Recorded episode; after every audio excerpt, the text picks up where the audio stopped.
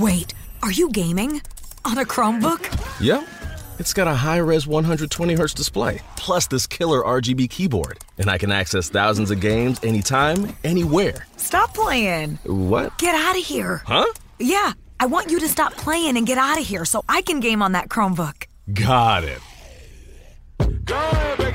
Discover the ultimate cloud gaming machine, a new kind of Chromebook. NFL Sunday Ticket is now on YouTube and YouTube TV, which means that you can stay close to your team even if you don't live in their town. Like, maybe you're a Raven who married a Seahawk who got a job in the land of the Falcons. With NFL Sunday Ticket, you can watch your team's out-of-market Sunday afternoon games no matter where you live, because you shouldn't have to change teams even if you change towns. NFL Sunday Ticket, now on YouTube and YouTube TV. Go to youtube.com/presale to get $50 off. Terms and embargoes apply. Offer ends 9/19. No refund. Subscription auto renews.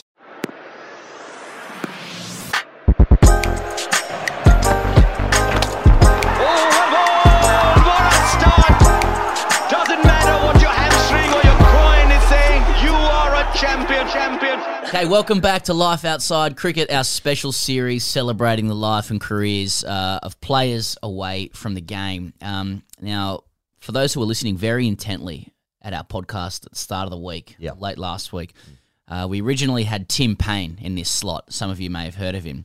I don't know, he just wasn't able to make it. He was busy. Things have come up. And he's not here. But it's given us a chance to change tack and actually catch up with someone just starting out in their professional journey. I don't know if they see it this way, but I see it as a 35-year-old this way. 2 seasons ago, Peter Hatzoglou was playing for his club's third 11. I'm sure he enjoys being reminded of that in every story that's ever happened about him. Now he's mixing it with the world's best T20 players. He's attracting comments from Shane Warne cooing over his IPL prospects. And now that he's sometimes on TV, does that mean nothing matters anymore? Will he shelve all other plans? Will cricket last forever? Let's find out. Welcome to the great cricketer, Peter Pistol Hatzoglou. It's good to be here, boys. I'm always rapt to talk to you guys. Well, let's see. Pete, what do you do outside cricket, if anything? Oh, look, well, I suppose I've got a bit of a different journey into cricket, I guess. And when I was coming out of high school, as most cricketers would go into a rookie contract and whatever, I would. I took year 12 off cricket and I sort of focused on my studies and also 18th birthday parties at the time. I got into my course and I sort of cracked on with uni after school, as many people would. I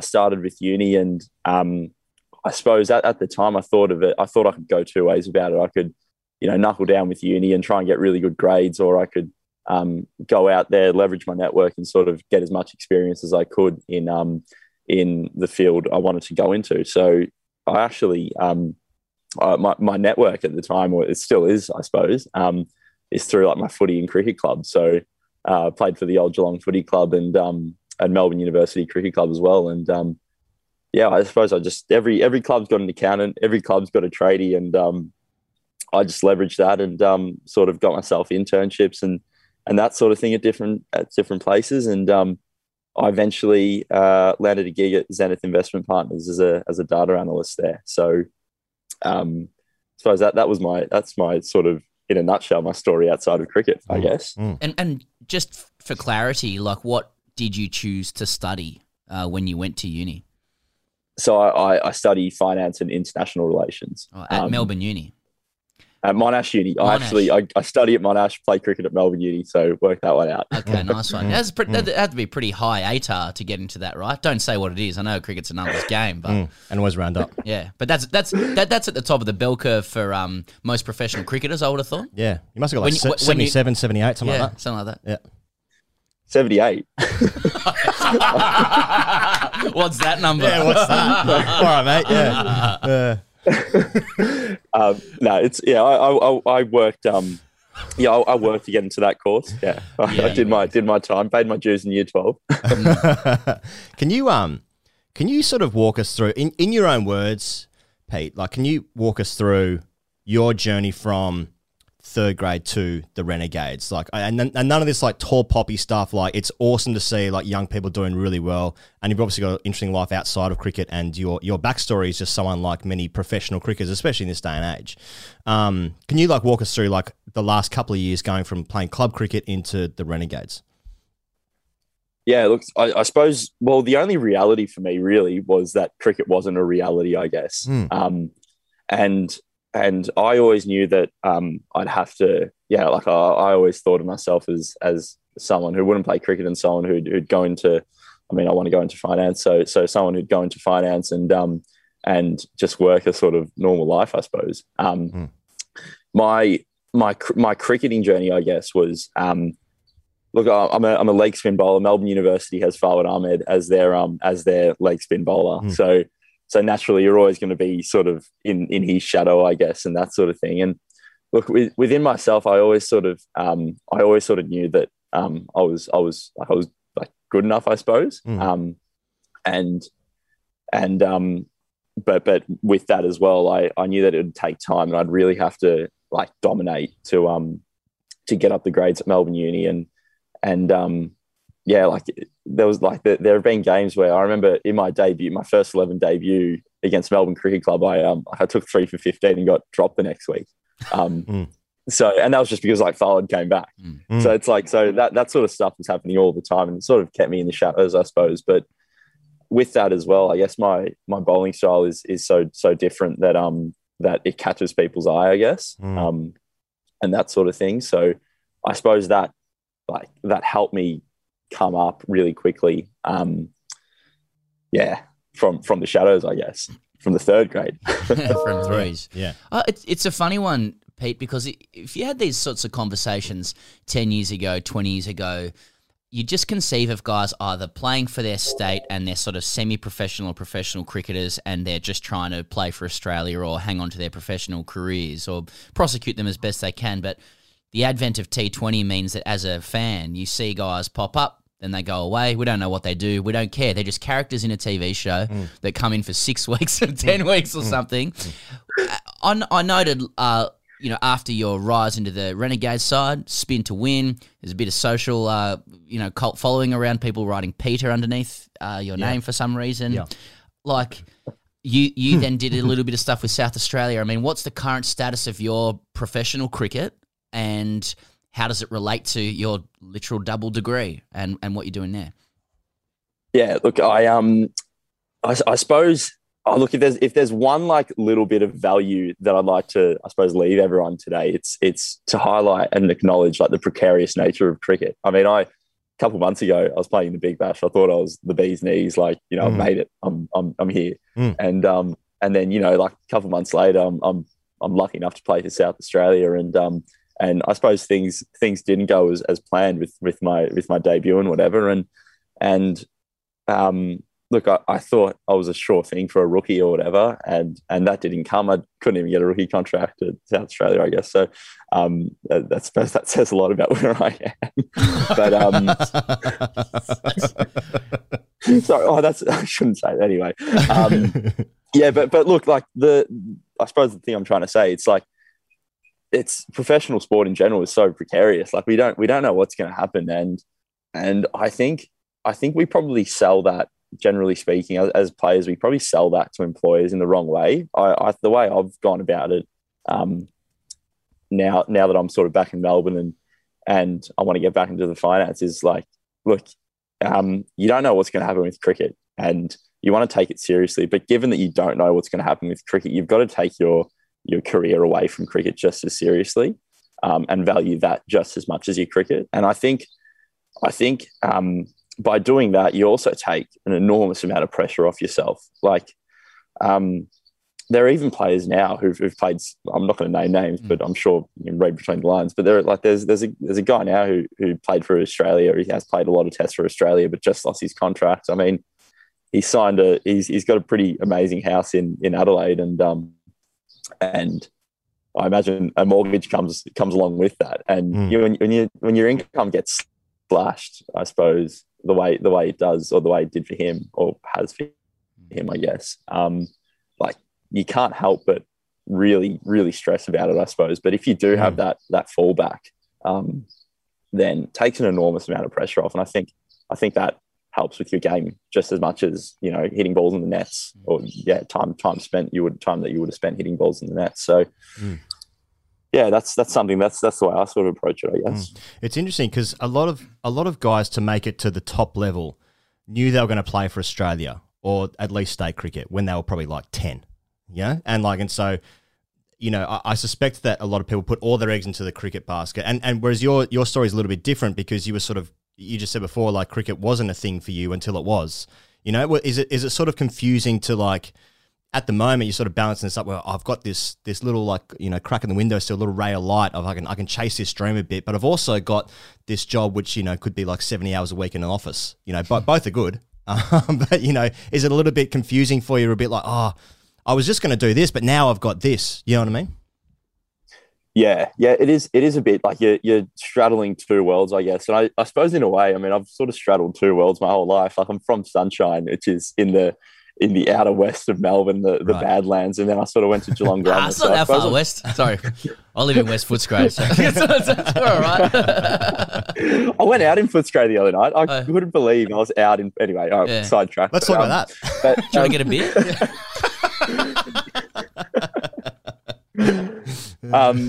Yeah, I suppose the whole straddling two different worlds thing isn't foreign to me, I guess. Yeah. And I'm sort of doing it now again with, you know, cricket on one hand and then my career on the other. So so I'm just sort of trying to work it out at the minute. I can't quite let go of cricket, you know, just yet. I've only just started. I can't let go of it. That'd be outrageous. So I'm sort of trying to just take some time to work out what I'm going to do now that I'm not state contracted. I think when we talk about, you know, pursuing cricket or a career outside it, so often as a fan, somebody not in the establishment or amongst the cohort of pro cricketers, your mind immediately goes to international cricketers, which when you actually look at contracts and the way cricket economy works at the moment, they're only a small percentage of those who are trying to make it in pro cricket. There's plenty of guys, like I want to focus on that a little bit, plenty of guys in the middle of state cricket, and we're talking about, and women as well that we've spoken to this week, or just a little bit below that as well, trying to crack into it. That's probably the large majority of pro cricketers who are out there. I mean, do you get a sense from those guys? You've outlined how you approach it pretty well, Pete, but like, do you get a sense from those guys who may not be nationally contracted or even in those sites, like how they approach cricket when you do have to create a balance? Like do many of them kind of go, no, I'm going to put all the eggs in the basket. I need to do that if I want to have a shot. Or is it something that weighs on them and they try and balance it up? Like, which helps your cricket best? Yeah, well, you're right. It's so like it's so cutthroat as well, and you can be state contracted one day and then move along so quickly. But I suppose so many guys, I wouldn't call it a trap necessarily, but so many guys and girls really want to focus in on their cricket and they sort of. Yeah, they do put all their eggs in the basket and they train, you know, all their spare time spent in the gym, training, whatever, all that sort of stuff. But yeah, like along with that just comes an enormous amount of pressure, I suppose. So going back to what I said earlier, you want to, like, for me at least, for my own peace of mind, for my stress levels, I suppose as well. Being able to have something outside of cricket where your income's not going to go from maybe 200k a year to, you know, 40k a year in a I don't know, plumbing apprenticeship, if that's what I don't know what it is, but like for anyone that's pretty stressful, you know. Like people have mortgages, people have you know, you might 200k a year, you might buy yourself a Ferrari or something, I don't know. Depends if you've got a good agent. But yeah, why they don't charge a lot? Is that why would an agent help us? Anyway, yeah, sorry, go on. So I think being able to work on your game away from cricket just helps with the mental side of the game so much. I mean, that's probably why, in my own mind, and I'm no medical practitioner by any means, but in my own mind, like, I think you get in cricket and in any sport, I suppose, you get such feelings of euphoria where you're, you know, playing at the G in front of 50,000 people and it's the best thing ever. And then a month later, you're worried about your contract. And I suppose there's no other job in the world where you're dealing with both ends of the spectrum at that in that shorter space of time, and you're doing it over and over again. So, yeah, I suppose that's just being able to manage that stress and being able to manage it through having something, having a really sort of robust fallback outside of cricket is something that's pretty good, I think. Yeah, I wonder if you sort of excelled so much in the Big Bash this season because there was some sort of freedom to you, you know, where it was just like it was all happening so quickly and like, oh, how good is this? You weren't really thinking about the next contract and what was happening after. You weren't thinking about, you know, a Shield contract for South Australia or whatever. I wonder if there was, it was, I mean, I suppose you wouldn't know at the time, but anyway, that's just me just riffing for no reason. I want to ask you, Pete, about playing at the Renegades. Was it like when you came into that, was it a bit of were people like alfering about, who's this clubby who's just come down, just bloody give me throwdowns, like just stay in your lane, you're not going to get a game? Or was it actually like a nurturing environment where people like supporting their teammates? Because cricket's, as we've said many times, is an individual sport masquerading as a team sport. But, you know, I wonder, like, in that environment, were there people around you who actually wanted to see you excel? Yeah, no, for sure. Look, I suppose when you get brought into a squad, whoever brought you in wants to see you do well, I guess, and sort of validate their own little selection there. Yeah, sure. So yeah, for me to come in from out of nowhere was I suppose a difficult option or a difficult thing for the coaches and the selectors to do, I guess. So so they were very welcoming for sure. And the boys were like, It's like any other cricket team, I guess, except, you know, the boys are Aaron Finch. And but it's the same sort of dynamic, you know. You want to – it's just like anything, really. I suppose relating this back to careers and that sort of thing, I guess it's like joining – you know, getting a new job and joining a new office. You got to just work out the culture and just try and sort of fit in to begin with. And, yeah. When you join a team, we've said this before, like even though we all love cricket, like, it's a faux pas to talk about cricket. And so do you have the same connection to finance and international relations? Like, do you like to talk about it? And if so, which professional player has been best at conversing with you on that topic? I think I need to be careful about this, actually, because I love talking about it. Yeah. And I now that I've got access to these guys, you know, like Kane Richardson, I'll start speaking to him about his, you know, what his investments are. And I won't speak about them too. No, don't tell us his investments. Ferraris, apparently. Yeah. I really enjoy getting to know what players are doing.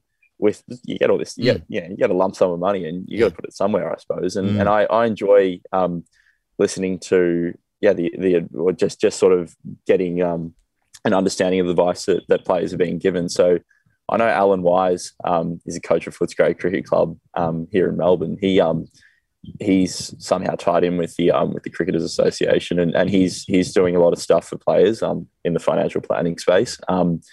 It's funny at the other end of this, like with Richo's pretty well looked after. Seems like he's pretty well organised. But then at the other end of the spectrum, you've got some other guys who I asked one guy, what do you do with your money? And he said, oh.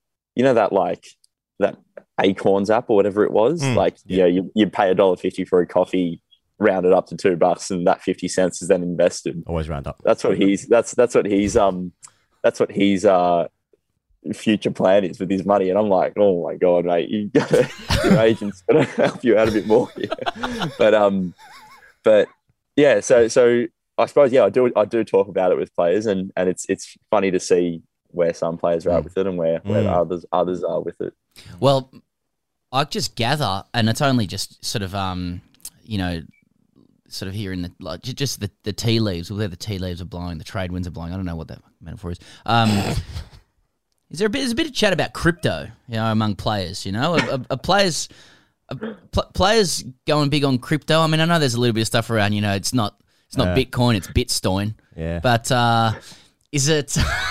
Who's bought Dogecoin? Yeah, I mean, where are you at as a financial specialist on crypto? And you know, how many players are really putting everything big on that and NFTs, etc. Yeah. What did you say? Cryptoin? Oh, Bitcoin. Bitcoin. That I reckon. The cricketers, the Players Association, we've got a retirement account, right? And that's managed by all these big horses and whatever. We released Elon Musk released Dogecoin, and we come out with something like Bitcoin. I reckon that'd 100% take off. Go to the moon and beyond. I think my general consensus on crypto, I suppose, if that's what you're asking, yes. Highly speculative. Not sure if you'd actually. I was working at a tax accountant at one stage, and I was doing a tax return for a self managed super fund, and this one guy had his entire super in cryptocurrencies, which is bizarre. I wouldn't. If you're asking for my opinion on it, which isn't worth very much, but anyway, highly speculative. I wouldn't put all that much money into it. Okay. That's basically where I'm at. And just on a sort of semi like international relations side, but also finance, I got a few questions on this front. You know, if you were in CA's position, would you be looking to, you know, consolidate and grow existing broadcast deals with, linear broadcast media, or are you firmly set on, you know, preparing for the invasion of big tech streaming services like Amazon, Disney, etc.? You know, what would your position on that be as a CFO? Well, money talks, and whoever's paying the most cash, just go with them, I reckon. All right. Well, on that point then, so if we apply a bit of an international framework, relations framework, you know, many would say the big three of the BCC, ICA and the ECB need to better spread their wealth to grow the game in other countries to sort of paradoxically ensure their own sustainability. Many would say that. On the other hand, international relations wonks might contend that view's naive, as in, you know, international relations is about, you know, the organising principle of nation states. Each state must act in its own self-interest in a zero-sum paradigm. You know, someone does well, someone does badly. So what I'm asking is, how do we help make the West Indies great again? I think the West Indies, well, one, it's pretty difficult. I think now the landscape is so much more competitive, isn't it? Like the West Indies have soccer, baseball, all these other sports to contend with, as we do in Australia as well. So that there, it's pretty difficult to compete against, you know, soccer and baseball, because they've got, you know, as much or if not more than more cash than what we do in cricket. But I suppose the whole what's the whole purpose behind grassroots, you know, developing the grassroots is to ensure the future sort of sustainability of and growth of the sport, I suppose. So you're a socialist. We should give money to everybody. Yeah, it's definitely. I think it's definitely worth looking after the others, I suppose, for the sake of competition, for the sake of growth, all that. Yeah. Or for Devils, we keep all the money, and there's an Ashes every 6 months. Thoughts? Yes. And cash is king. Money talks. Bullshit walks. They play 3 tournaments: IPL, Big Bash, Ashes. Well. Yeah, all the 2020 tournaments. That's given I've got a vested interest in those. just get them going. Prop up Sri Lanka, the Sri Lankan Premier League, all that. Just get it going. Don't worry about domestic cricket. And everyone gets paid in Bitcoin. No, I'm joking. I want to ask you, mate, just in a completely different tact. When like this thing, so when you came on our Patreon a while ago. I promoted it on social, maybe you promote it, and just said, Pete Hatzoglou is on the show. And then all the comments underneath were, Peter. And I had not come across this before. And I was like, is it a faux pas to call you Pete? Even though I can do whatever I want. Stay in your lane, talking to yourself. Yeah, who are you talking to, mate? And why are you down to the right? And then I didn't realise this was a thing. And so, how did this come about? What is it? Like, what are people around you saying about it? How do you deal with it? And what are the marketing opportunities you might be able to apply financial skill to exploit it? Merch. Merch. Oh, my God. Yeah, let's talk. Become a YouTuber as well. Let's talk off air.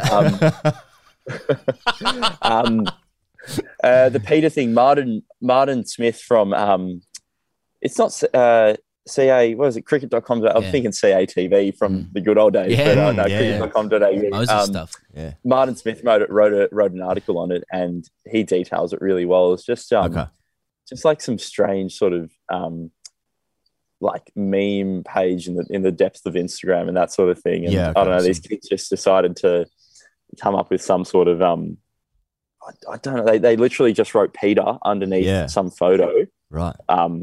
And that was because like they left Hatzoglou out because they couldn't work it out, right? Which is fair enough, I suppose. No, it's not fair enough. And then just say the name. Yeah, just say the name. The xenophobia. Left out the surname, and then people just started commenting Peter below it. I suppose I really can't remember. It was really strange, but Martin Smith outlines it well. In this article, I should probably figure out what that story is exactly. The internet, completely normal place. Peter Hatzoglou, thanks so much for joining us in this final installment of Life Outside Cricket. Before we say goodbye, that's a wrap to the series as well. For everybody listening, thanks to those who took part across the 5 days. Thanks to the ACA for their partnership in the initiative, and thanks to those who tuned in. We'll be back with our show next week. But finally, Pistol Pete, congratulations. I've seen some Insta photos of you recently playing golf. Pants fit you very nicely. You've got a Titleist hat, so it looks like you've got a good career in finance down the track. Thanks, boys. Tim Payne would have been better.